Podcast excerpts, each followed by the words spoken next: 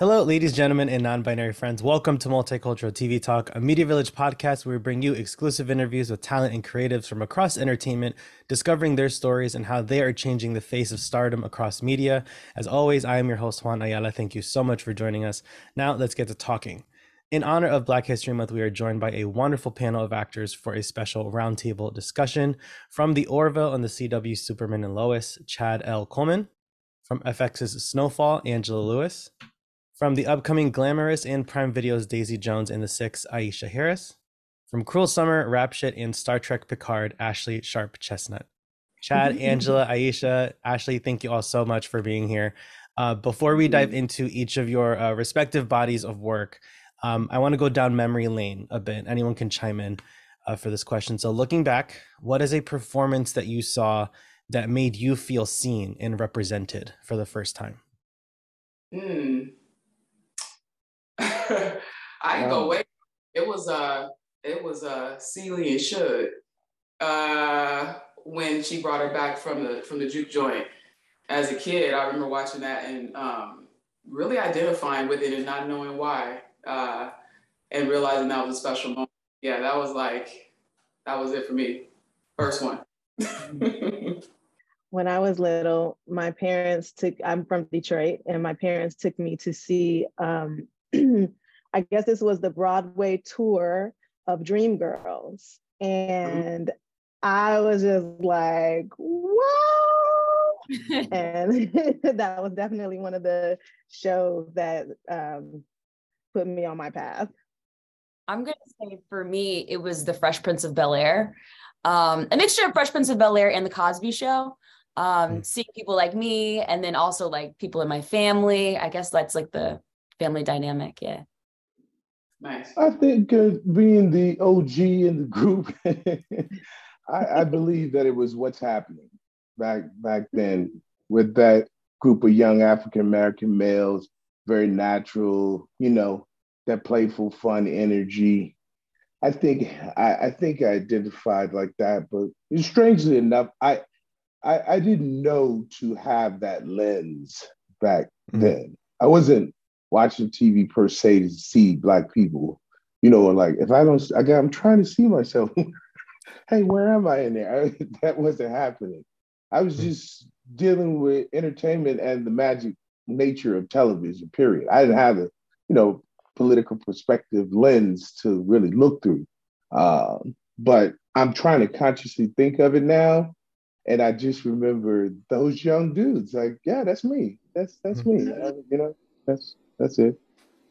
Nice. Chad, it's interesting you say that because uh, in the many conversations we've had, a lot of times folks will say that they um, either didn't see anyone that sort of represented exactly who they are, or um, oftentimes as a kid, they didn't necessarily narrow it down to the race of a character or the ethnicity of an actor. They just saw a kid. Mm-hmm whether regardless mm-hmm. of the color of, of that kid's skin they were just like yeah they're me because they like to play cops and robbers with their cousins yeah, after school. that's me. So mm-hmm. um and a lot also similarly some of the as you said some of the og's um they'll say that they didn't realize that they didn't have representation until they were much older.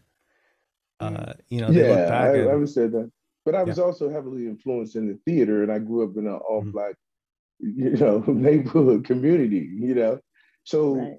you know, I, I didn't have to like eh, the consciousness was I am who I am, mm-hmm. you know, and the community was there was plenty of representations of a lot of things from from the minister to the teachers to the mm-hmm. cops to the firemen to the bus driver to you know to the mayor and yeah. all of that was going on so you know yeah. I, it just wasn't um the, the the big thing was like racism is ignorant don't love love all people mm-hmm. and uh and and we were all we were already taught like almost ethnic pride was a given you know being black was it, the pride of being black I almost feel like I, I never had to question that. It was never a thought that it, and it was never a thought of equality either. Mm. You know, it was always through the lens of like, don't judge him, but that's ignorant. Anybody spitting that ignorance to you, pray for them or you know what I mean. Yeah. But don't give it value like that because that's ignorant. You know, you be about humanity and you love all people. You know, I wasn't going. My white teacher, you know, right. she's my teacher, and uh, and the way she presented herself, or they, many of them presented themselves, is that we're all human beings, and you know, I'm here for the purpose of connecting with you and things of that nature. That's that's how it was. I had to leave my community before I began to see other things. I have a similar a similar uh, history as Chad, where you know I think in hindsight I recognize um, that my parents intentionally took me to see shows that had black characters and black leads and they had books in our house that had black characters as the leads. And i you know i didn't find out till later that i could not have white dolls in my house. It was all black dolls. I saw brown faces everywhere. And you know i went to school with you know i'm from detroit so it was mostly black kids in the class and mostly black teachers. We had some white teachers and some asian teachers and you know we did notice the difference but it wasn't a thing. And it wasn't until i left home when i went to the university of michigan that i was like but in my you know we were kind of um, they tried to prepare us.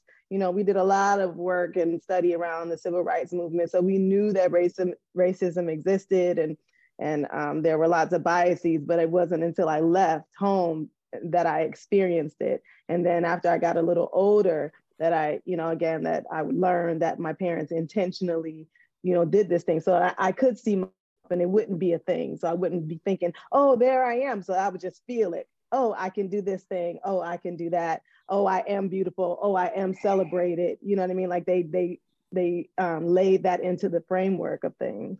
Mm-hmm. Yeah, I grew up in a very, very uh, black household to keep it real simple. Um, so yeah, I was very incubated uh, with history and like knowledge of self. Um, it was more so when I would go out into the world, into school, and see and see some of the um, see some of the things that made me feel a little uncomfortable at the time, as far as like uh, lack of representation in schools I was going to. Um, and but then it really my journey was more so like where are the gay black people at like that that was that was mine like my very first crush was Phylicia Rashad right now. She walked in, you all. you know what I mean, telling Phil uh, what to do. I was like, oh, let me call that song.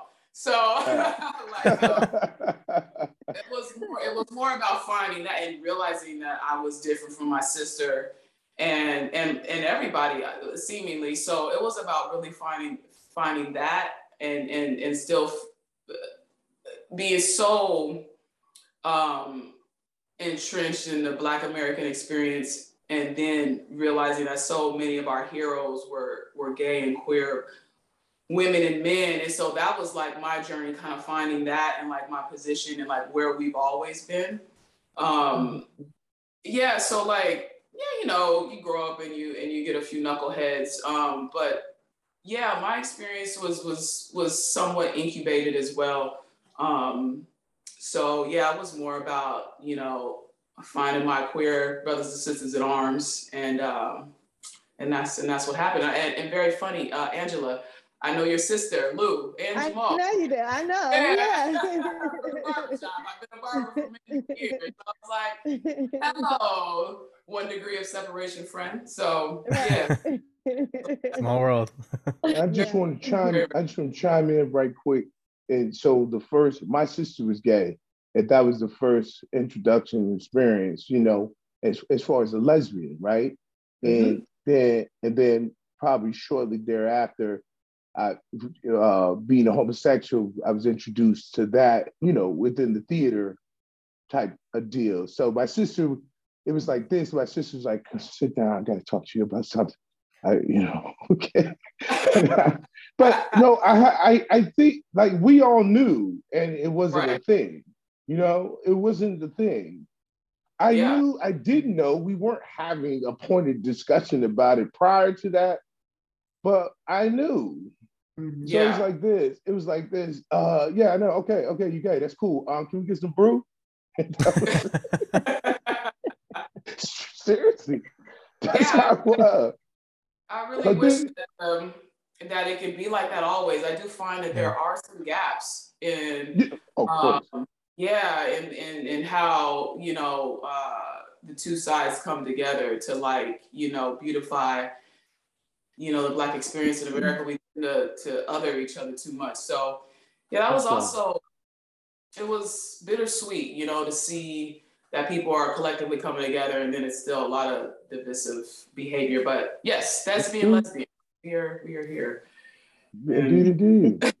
yeah, my I tell you, my sister was, it was you know, I, I, love my sister. You know, I don't mm. Wherever the ignorance and delusion, you know, wherever the origin and birth of it, it wasn't that way for us or our family. Yeah, sure. She felt like she was she was like, oh shoot, like, you know, mom and daddy, especially daddy's gonna be trippy about it, but they weren't. They was like, love who you love. So mm. it's, it's cool. We love you. Love who you love. That's how that's how it was. And then she would then she told me her first crush was the next door neighbor, Puddin. Puddin. Puddin. I, I, ah.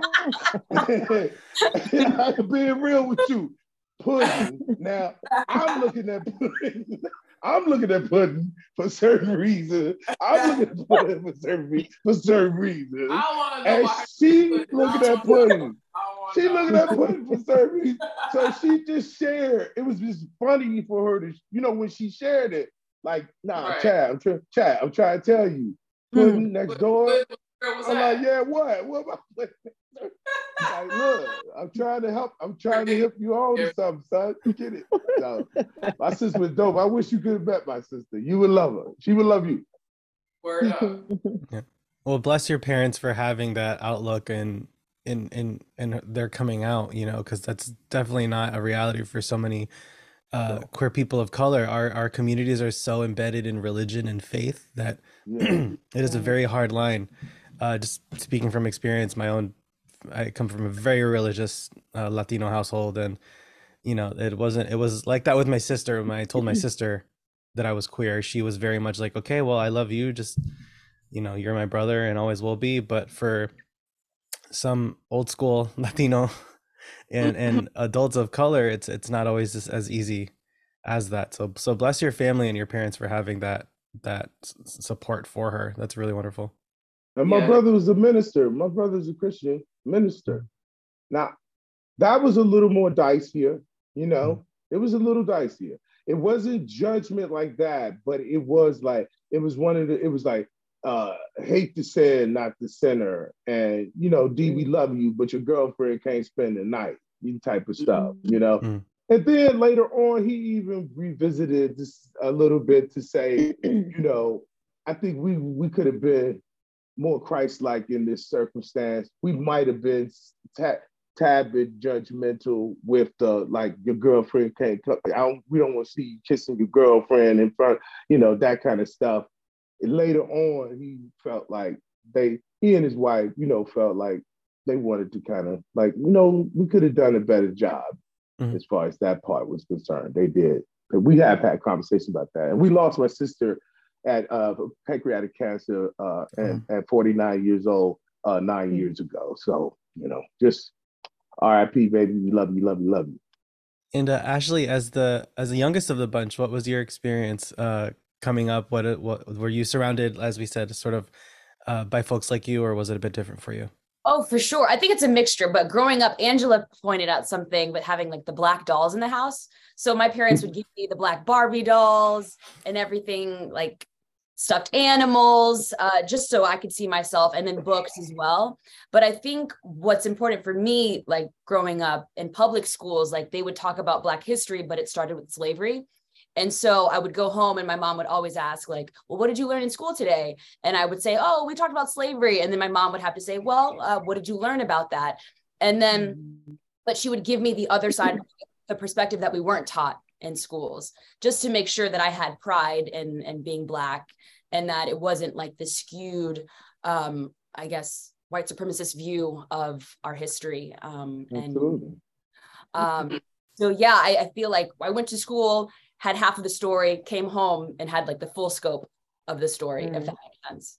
Here's where I found out like uh, racism or uh, racial bias. So I'm in the military. When I get there, I'm a video cameraman. They say, listen, you just got here.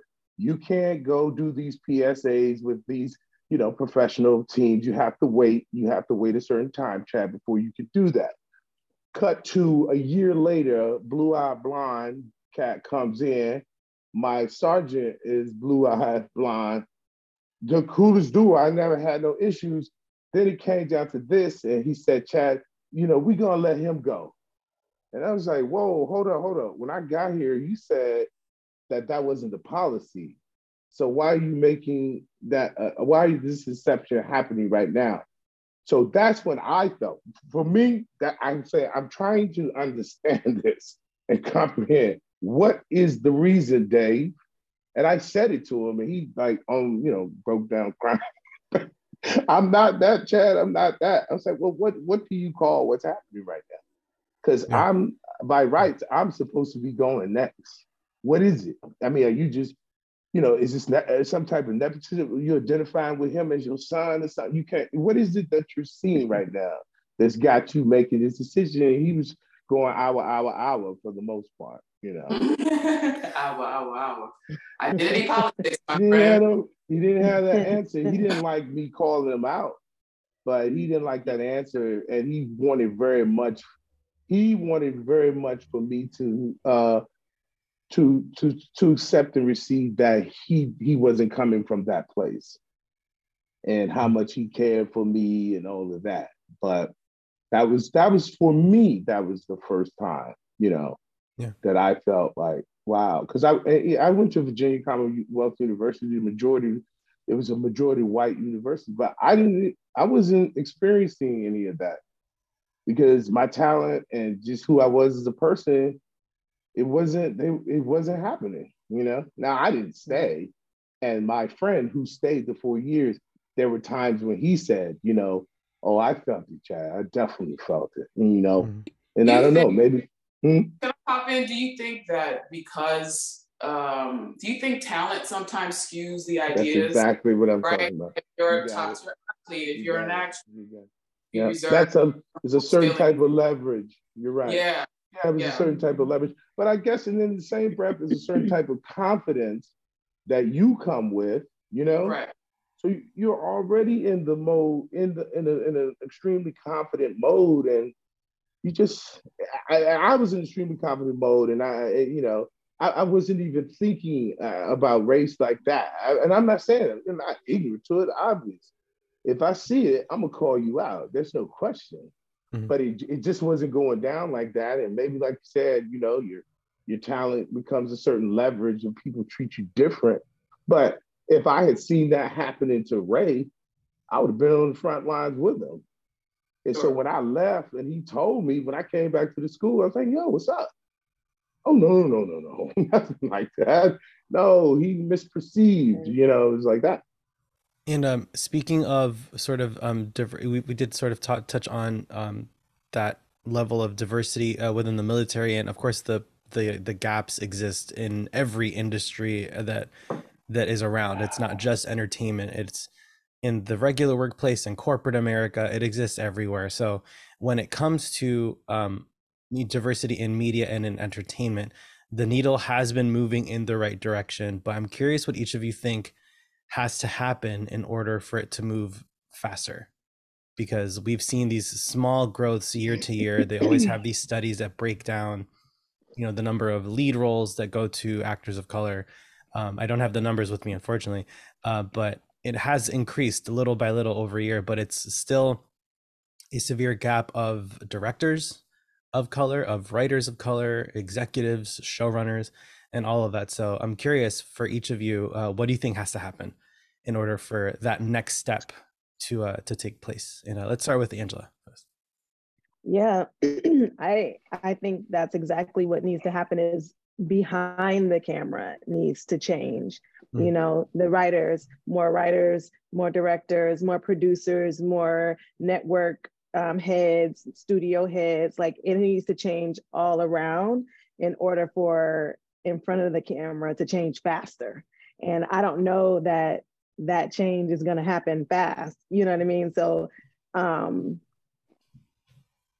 I, I wish that it would, but I think in front of the camera can only change as fast as behind who's calling the shots who's hiring the people who's understanding that it's not just about ticking a box that there is a real need for diverse stories to be told and to be told from a truthful place from a knowledgeable place.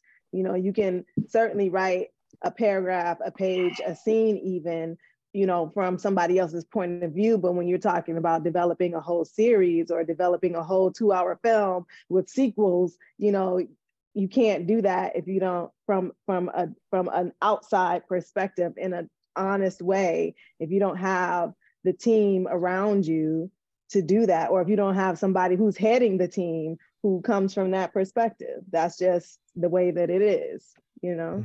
Mm. um, i want to piggyback off of that. I, I think it starts at the top, like people with positions of power, um, allowing opportunities to trickle down, um, and also education, uh, going into communities where I guess I'm not going to say that, that we're non-existent, but like having behind the scene classes like when we're younger I, I don't know there was a, there was an article that i read about how like in london for example not to do the comparison of like american actors versus like um, British actors, but how they kind of cultivate the arts in a way um, in communities where arts aren't really thriving. Because it, it's expensive. Like if you're a music person playing like the violin or something, like that costs money. And in communities where they don't have access to that, I feel like for us going into those communities, so we're having those dreams and people seeing themselves um, in those positions um, to eventually become those people in power, I think would be great. Yeah. And that's about fear, right? You got to get over your fear of somebody taking your job or you won't have if somebody else has or whatever, you know, the billions of fears that we all have. Like it's about overcoming those fears to allowing for the greater good. Yeah. Mm. All right, I'm I'm gonna get in trouble, but it's good trouble. Um, yeah. it's it's eradicating white ideology. Yeah. White ideology really has nothing to do with color in a lot of ways. It's the thought and idea that someone is not equal to someone else, right? So, on one hand, what you have going on is people who still buy white ideology, but they want to package it a different way. And they're quick to say, I'm not like that. Like what? The truth is, we are absolutely equal only the system that you created leveraging color is why you're experiencing what you're experiencing. So when people say like white privilege, they're talking about I have access to the capitalist system. And you have to look in the mirror and recognize that is that really privilege? Is that privilege when you're robbing yourself of re- true factual humanity? And you and so placating me is is not that's not cool to me because you're still dancing around with the notion that yeah you know my friend said to me you know i'm so sorry for our white privilege I say know why because you're looking through a capitalistic lens if you look through the lens of humanity you would say that doesn't represent me at all and it's reprehensible right mm-hmm. do you understand you follow what i'm saying so to me we have to get rid of this white ideology, and people in power have to really be able to examine themselves truthfully. I'm equal to you, period. You just design a system with a certain mentality that makes it skewed for me. When I walk in a room, I'm not walking in the room say, thank you, black, come in, black man, come in here. No, I'm a man. I'm a human being straight up. The system is unjust because you still buying into white ideology. So for me, it's the eradication of that and being truthful, honest, because it's a tricky game. Because on one hand, they we have to go inclusion. You saying inclusive, but inherent in that is I was excluded. But as a human being, I'm not. I'm really not, I, I am as you are. Only the system that you created creates this dynamic. So I still I will walk into your room not feeling like I'm being included, like I'm here because I'm supposed to be here. So when we it's a the the the, the catch 22 is we have to create these systems. We have to counterbalance ignorance and delusion, and we have to buy into our ethnicities to that degree to try to write something that is delusional and will never be never be just and balanced. That's that's where that's what my thoughts. Mm. Mm. Um, yeah, I, I, agree with everyone. Um, I think it just comes down to uh, you know you got to put your money where your mouth is. There's a lot of money floating around in, in black entertainment, black sports. Uh, you know, we got billionaires all over the place, high level millionaires. Um, I don't Unfortunately, I don't think people's hearts and minds can be changed. I don't think you can walk into a place and tell the power structure to dismantle itself. I think all you can do is try to create something somewhat comparable or something with your own. You know, we have there. I think we talk a lot about white privilege. There is there is color privilege. We have black privilege. We are fucking cool, and we and we put and like we have so many interesting stories that I think, well, I know that we have to come into a room with a story that people are interested in or, or more palatable because this is how we've always seen Black folks. But if we had the control with the with with how we tell a story, there are so many interesting stories in our past, our present, and and in our future that um we can't. I think it's. I think I know that we can't convince people to tell our stories. Um, so I think it's money. I think there, I know there's no, enough money floating around and uh, we have to put things in into production. I know that, you know, like there's certain producers or filmmakers that people, you know, they, they don't like their work or things like that, but at least they're putting their money where their mouth is. Like we need to, I mean, we have to, I mean, even if it's like, you know, 10% tied to the church. Like we need to put 10% to the black film. like I would be willing, like if if there was something like that. So mm. um, you know, I like the idea of like telling people what we're worth, but you know, at this point, we're we're we, you know, if if we got to do all of this, then we we just need to we need to uh, adjust our expectations and our and our desires in a different direction, and just continue to try to create our own work because you know banging down the door that's double locked cemented and uh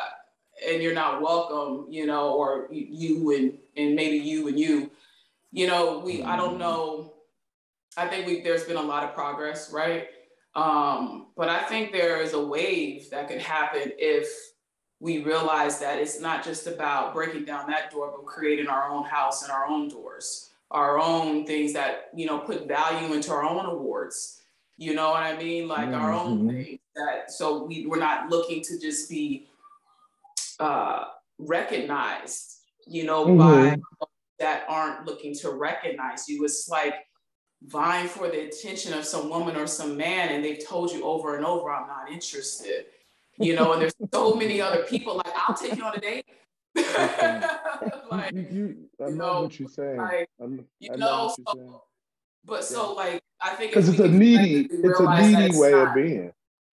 Yeah, you know, it's not mm-hmm. collective. Like we're not gonna deal with y'all or anything like that. It's just that if we could just hone some of our own energy um, and get it back out, you know, I think uh, I think that would be so. It's like even if it's like these these big time folks with all the money, like we, we're we're going to you know, produce this show, do this. It, it just has to be something uh, uh, from the from the root up. Um, and there's no one can convince me there's not enough money in the black community to do it. Hmm. But I'm gonna I'm gonna take us back to fear on that because you know for people who have money they're trying to keep their money and so if they're trying to base decisions on how they invest their money or what they invest right. their money into is still yeah. based on a white ideology, then they're like, oh, but this black person can't sell this show, they can't sell this film overseas. And it's like, but we are it's proven over and over again that we can but people are so afraid to invest in each other and our own stories that it's like we can't start nothing because you know people talk all the time about let's mm-hmm. do our own thing let's do our own thing and then as an artist particularly an actor when you decide okay i'm gonna build my own production company and I'm gonna start, you know, gathering our stories and taking our stories out and you take them to, you know, our fellow people of color who got money and who have bigger production companies and they looking at you like, yeah, but who's mm-hmm. your who? Who's your this? Right. And it's like, yeah. aren't we looking at the bigger mm-hmm. picture when no, we're not because we're too afraid. Everybody's touched by the capitalist dragon, you know, because look at what look at what the standard is. Look at what the industry standard is. You have to get somewhere. Right and you can start rejecting people and you know what what's going to make money or what you think is going to make money when you know i mean i don't know i can't right now but i'm sure there are so many black films that have been made that people thought would never make any money and it's making big time money you know um, mm. if it just down to that bottom line viola davis spoke on this based on the woman king mm-hmm. Mm, you know mm-hmm. that's a prime mm-hmm. example right mm-hmm. exactly what you were saying they said it doesn't she galvanized. But see, yep. this is the point I really want to make. And I'm going back, y'all. There used to be so-called white abolitionists, right? There were. There were people mm-hmm. who said, I do not buy that white ideology you trying to sell. I'm human, they're human, and you know, I'm going to Canada. you know what I mean? And or I'm going to help in the Underground Railroad, right? That really yeah. happened. They weren't Abraham Lincoln. They weren't mm. trying to leverage some deal with a with a veil over it. They were mm. honest humanists.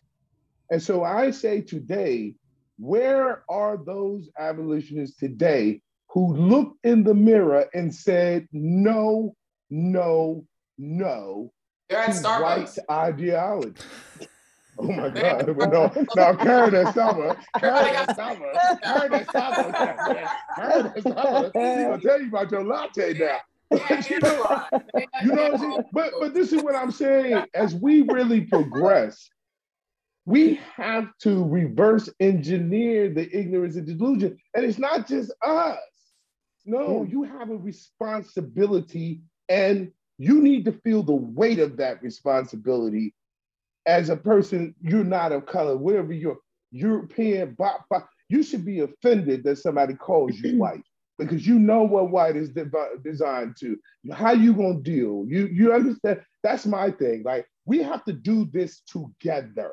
Mm. Now, the pride and the production of things that are just people of color, don't do it. Ain't nobody tripping. That's great. Do that. But at the same time, we all know what this monster is this ignorant, deluded monster that racism is designed to for money, power, and control, and the birth of white ideology. We know it. Everyone knows it. So everyone has to take responsibility. The people in power have to open a curtain and have real, truthful, honest, humane conversation. Oh, you need yourself, Chad. And that's what they gonna do. Them people in power, they gonna mute us we walk in there. right. I'm, right, no, no, no, no, I'm sorry, y'all. I should have put the thing on Do Not Disturb. You see what I'm saying? You know, I mean, this, this is gonna have everybody's got to put their big human stuff on, put it on, and step up honestly and truthfully to white ideology, and stop profiting off it and speaking like you don't, you know, and recognize where your humanity really is. And you gotta have to be real about that. And, and, and, people have to be called out on it. It's like, listen, you can't have it both ways. So I listen, my, I don't call my friends white friends because my friends do not have a white ideology. If they did, could we really be friends? no. Right. Sure. So are we are we gonna leverage humanity together and figure out how it integrates into capitalism? Are we gonna do it, or is it hey, guess what? Capital is king. That's the problem right there. Is uh, you know, in capitalism, you know, God is money. So you know, it's mm-hmm. like uh, mm-hmm. so to integrate into that type of system. I, I know that we're all tapping into the matrix to get what we can and and and, and get paid and, and have some security, but that in and of itself is the problem, right? Because you know you, you get further and further from you know the source when you're trying to and that and that's the problem with the industry standard is that industry standard standard is you know it, it is it is not of it's just not a good thing to strive to be a capitalist. You know what i mean? it's not about people I, it's about money. You said what? It's not about people it's about money yeah, Which was yeah. the birth of it, right? But that's the birth of white ideology, right? I'll sell a human. I'll leverage your color against you for money, power, and control. Yeah. It's a great business deal for me. You know what I'm saying? So that's a, you. We've got to be able to. How do we reconcile the reality of this capital machine that if a person says I can leverage anything, people, skin tone, I can leverage it and get paid, and I'm getting super paid. Why would I not do it? And how do we how do we integrate humanity into this thing where people do understand? Yeah, you have a responsibility. Yes, you do. With all your money and power, you have a responsibility to ensure we're not still playing by the white ideology rules. You have to show that. And it's, I'm not saying black I'm saying humanity. Hmm. I'm saying we're all equal through the eye of the creator, and we really are. So we can we quantify, measure, and you can't hide. You've got to show up at wherever we've decided that you must show up, and you must be transparent, and you're not placating us. You're not, you know, we're not, you're not uh, uh, talking down to, uh, okay, I'm gonna help you. You guys come on in. You come on in, come on in. I feel so bad. No, you gotta meet me and we are equal. And this access is damn near birthright yours too. Come on in and and let's go from there and let's see how we're operating as equals. Because if if my friends was like that, like Chad, you know, we love you, we get it. You know, Molly Qerim said on first take the other day, I'm not black and I'm not a man, so I don't have anything intelligent to say. Whoa, whoa, whoa, whoa, whoa. Stop it. This is about humanity. If you saw somebody kicking a dog, you wouldn't go, I'm not a dog. And so I don't. No, this is about how are we going to le- make it, I don't know, legislate leading with humanity? How do we do that? Because that's what's going to really be required to me. As long as we talk a money game, know they say, don't take nothing personal in business. It's business. I ain't racist, but it's business. You see what I'm yeah. saying? And then ain't much fun. somebody can really say because it's like, yeah, well, you know, the bottom line is bottom line. No, we've got to integrate a new model. We have to if we're going to get real about what equality truly looks like so but i don't want to keep you all for too long but it's such a good conversation i didn't want to cut anything short. Um, but uh, i did want to uh, dive into some of your individual work um, because you have all done such incredible things in your careers already. So um, Ayesha, you have a couple of projects uh, coming up. Uh, I'm not sure if it's been announced that they're coming out later this year or not. You know, we can film things two years ago and we still don't right. see them. Uh, but with a Prime Video, you have a Daisy Jones and the Six, and then a Glamorous. So, what can you tell us about each of those two projects? Uh, Daisy Jones was coming out uh, in a couple of weeks. Really excited about that. Uh, it's a period piece in the 70s. I play uh, a gay DJ in New York City who uh, turns one of the leads into a disco queen, trying to find her voice. Um, no one sees her, but I see her um, for the queer woman that she is. And we have this beautiful love story uh, just right in the middle. We snuck it in to this show. it's gonna be all, all this, all this, then black. um, so that is really, really exciting, and just to show, you know, just some of the things that the sisters were going through uh, back then, um, in regards to their sexuality and just the sexism of things.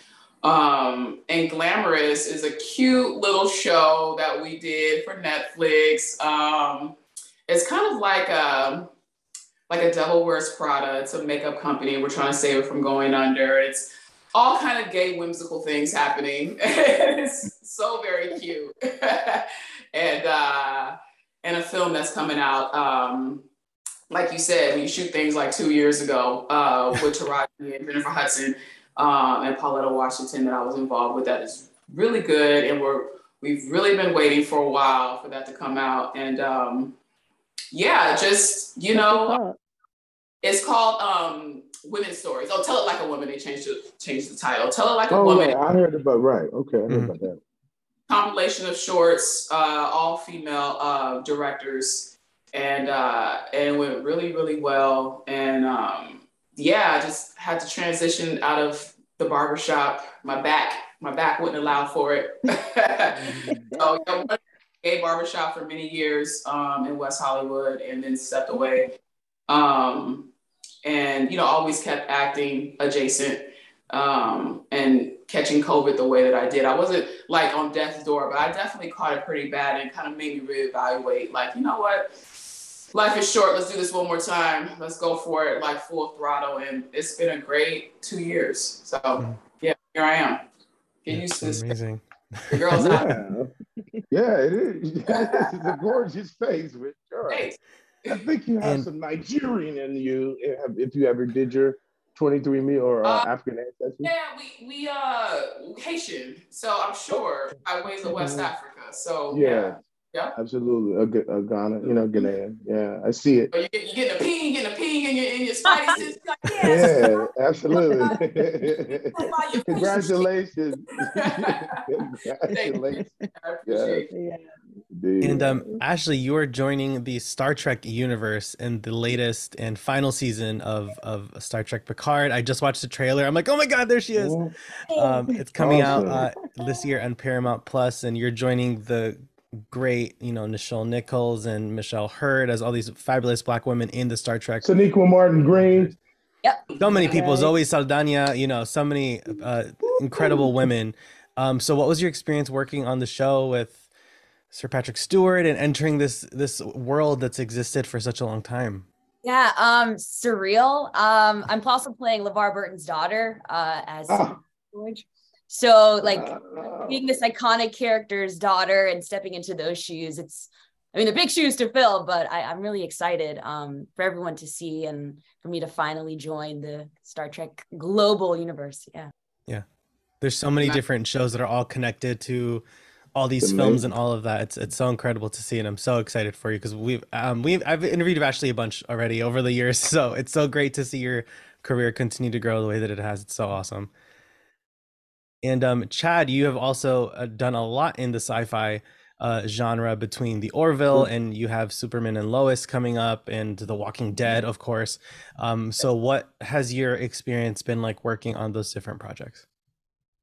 Um, amazing. Uh, a bunch of brilliant, uh, like-minded people, forward-thinking uh, humanists who uh, want to tell true stories and and, and shed light on all the amazing um, level of humanity and all the representations of everybody, making space for everyone, mm. or everyone is is together in a space. You know, uh, I've I've been very fortunate to play complex characters, uh, and I, I kind of think that you know, when you lead with something on a, a, national level, like an international level, like The Wire, you know, uh, Dennis Cutty Wise was a truly uh, multi-layered human being, and and the uh, producers, as David Simon and, and the folks, were putting it together from that perspective, you know, to really just show the full breadth of a human being and, and not stay stay uh, narrow in one or two dimensions. So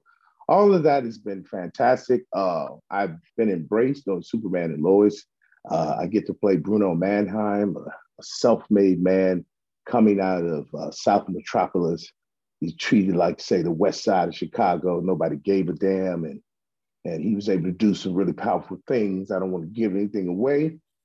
And the representation and the connectivity to the social political realities that we face uh, was just incredible. And to play a dude that's filthy rich is fun too. So I was having a great time with that. And then the other thing, right? I, I really, I, I, I, had a chance to do a Christmas prayer for TV One and be number one on the call sheet, and uh, it, it was a beautiful, like no fluff Christmas movie with legends like Marla Gibbs and Stan Shaw and uh, Creflo Dollar was in the house, and that's oh, wow. a Christmas Prayer that was on, on, on TV One. I think you can still get it right now on demand. It's it's a beautiful, a beautiful, beautiful movie. So uh, hope people get a chance. Those of us who just don't want to sing jingle bells, you know, you know, we want to be here uh, dynamic multi-layer holiday season stories. This is one of them. And then last but not least, uh, I have something uh, we just got accepted in South by Southwest. It's called The Angry Black Girl and Her Monster. Bomani J. Story takes this classic, you know, uh, horror film and is able to bring the social political implications to it to understand the birth of the title is how do they see us? How do they see my sister as an angry black girl? She's brilliant. She got all sorts of things going on, but people play her through a narrow lens. And then the African American male, it's a metaphor, him being seen as a what? A monster. So it's a powerful movie. Mm. And uh, so and we're gonna we're gonna be a play at South by Southwest right now. And so I'm I'm just you know, I'm happy to be out here telling these stories. You know, like you said, uh, uh, we're able to just open your scope.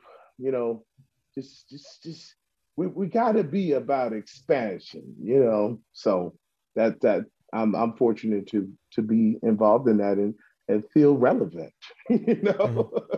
as actors, we want to do work that has some level of impact and relevance. So I'm fortunate to be doing that. Thank you. Thanks.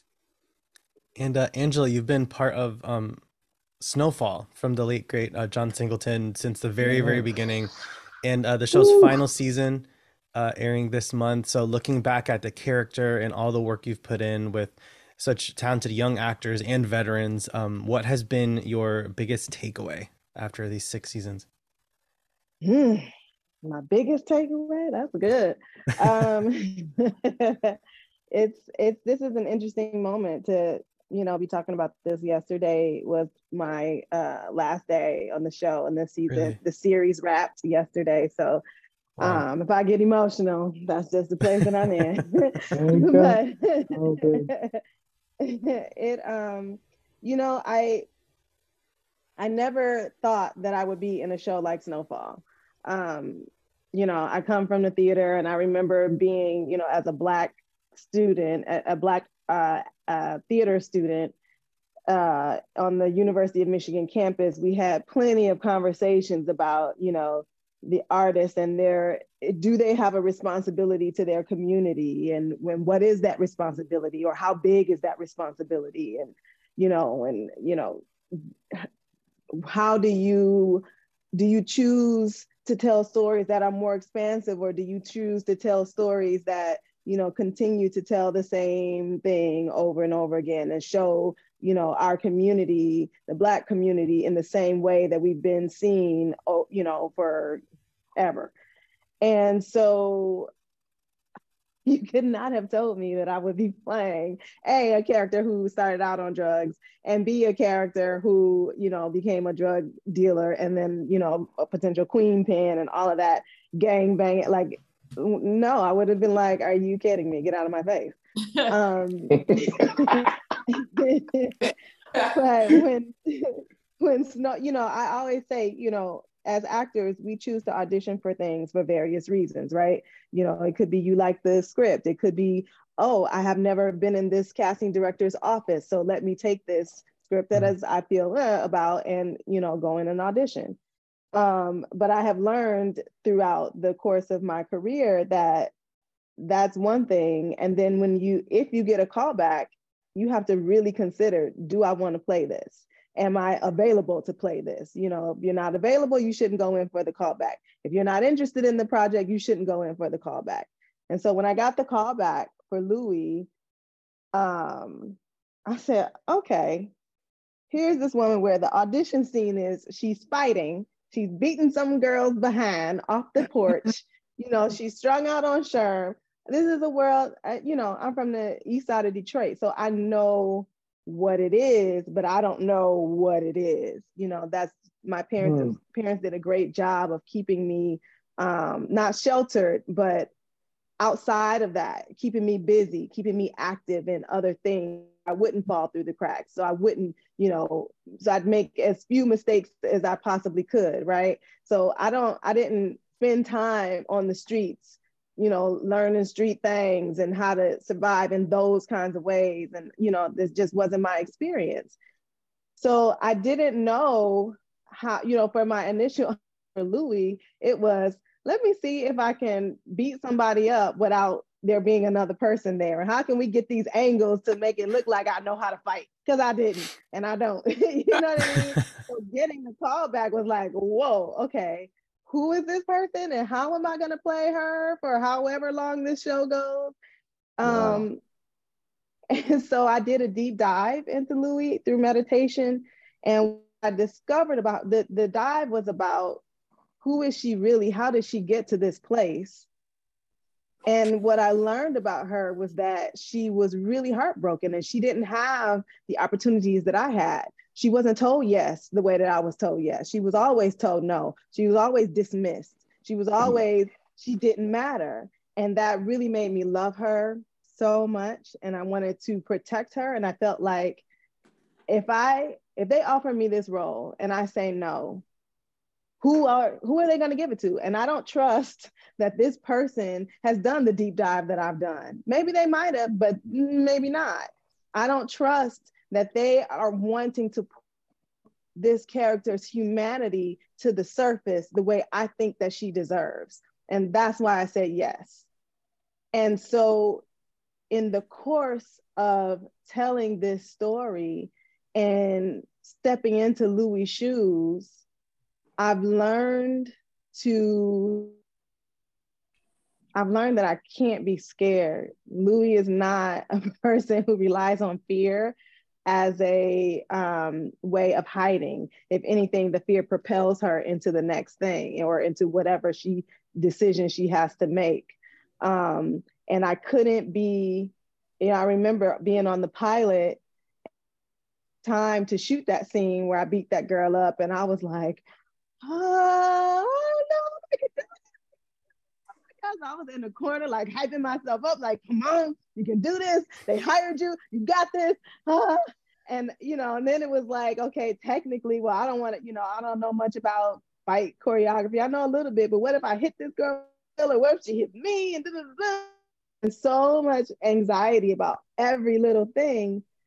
You know, when it was the first time I had to hold a gun, like, oh, I'm gonna look stupid. And you know, it's just like you, I can't play Louie from a place of fear.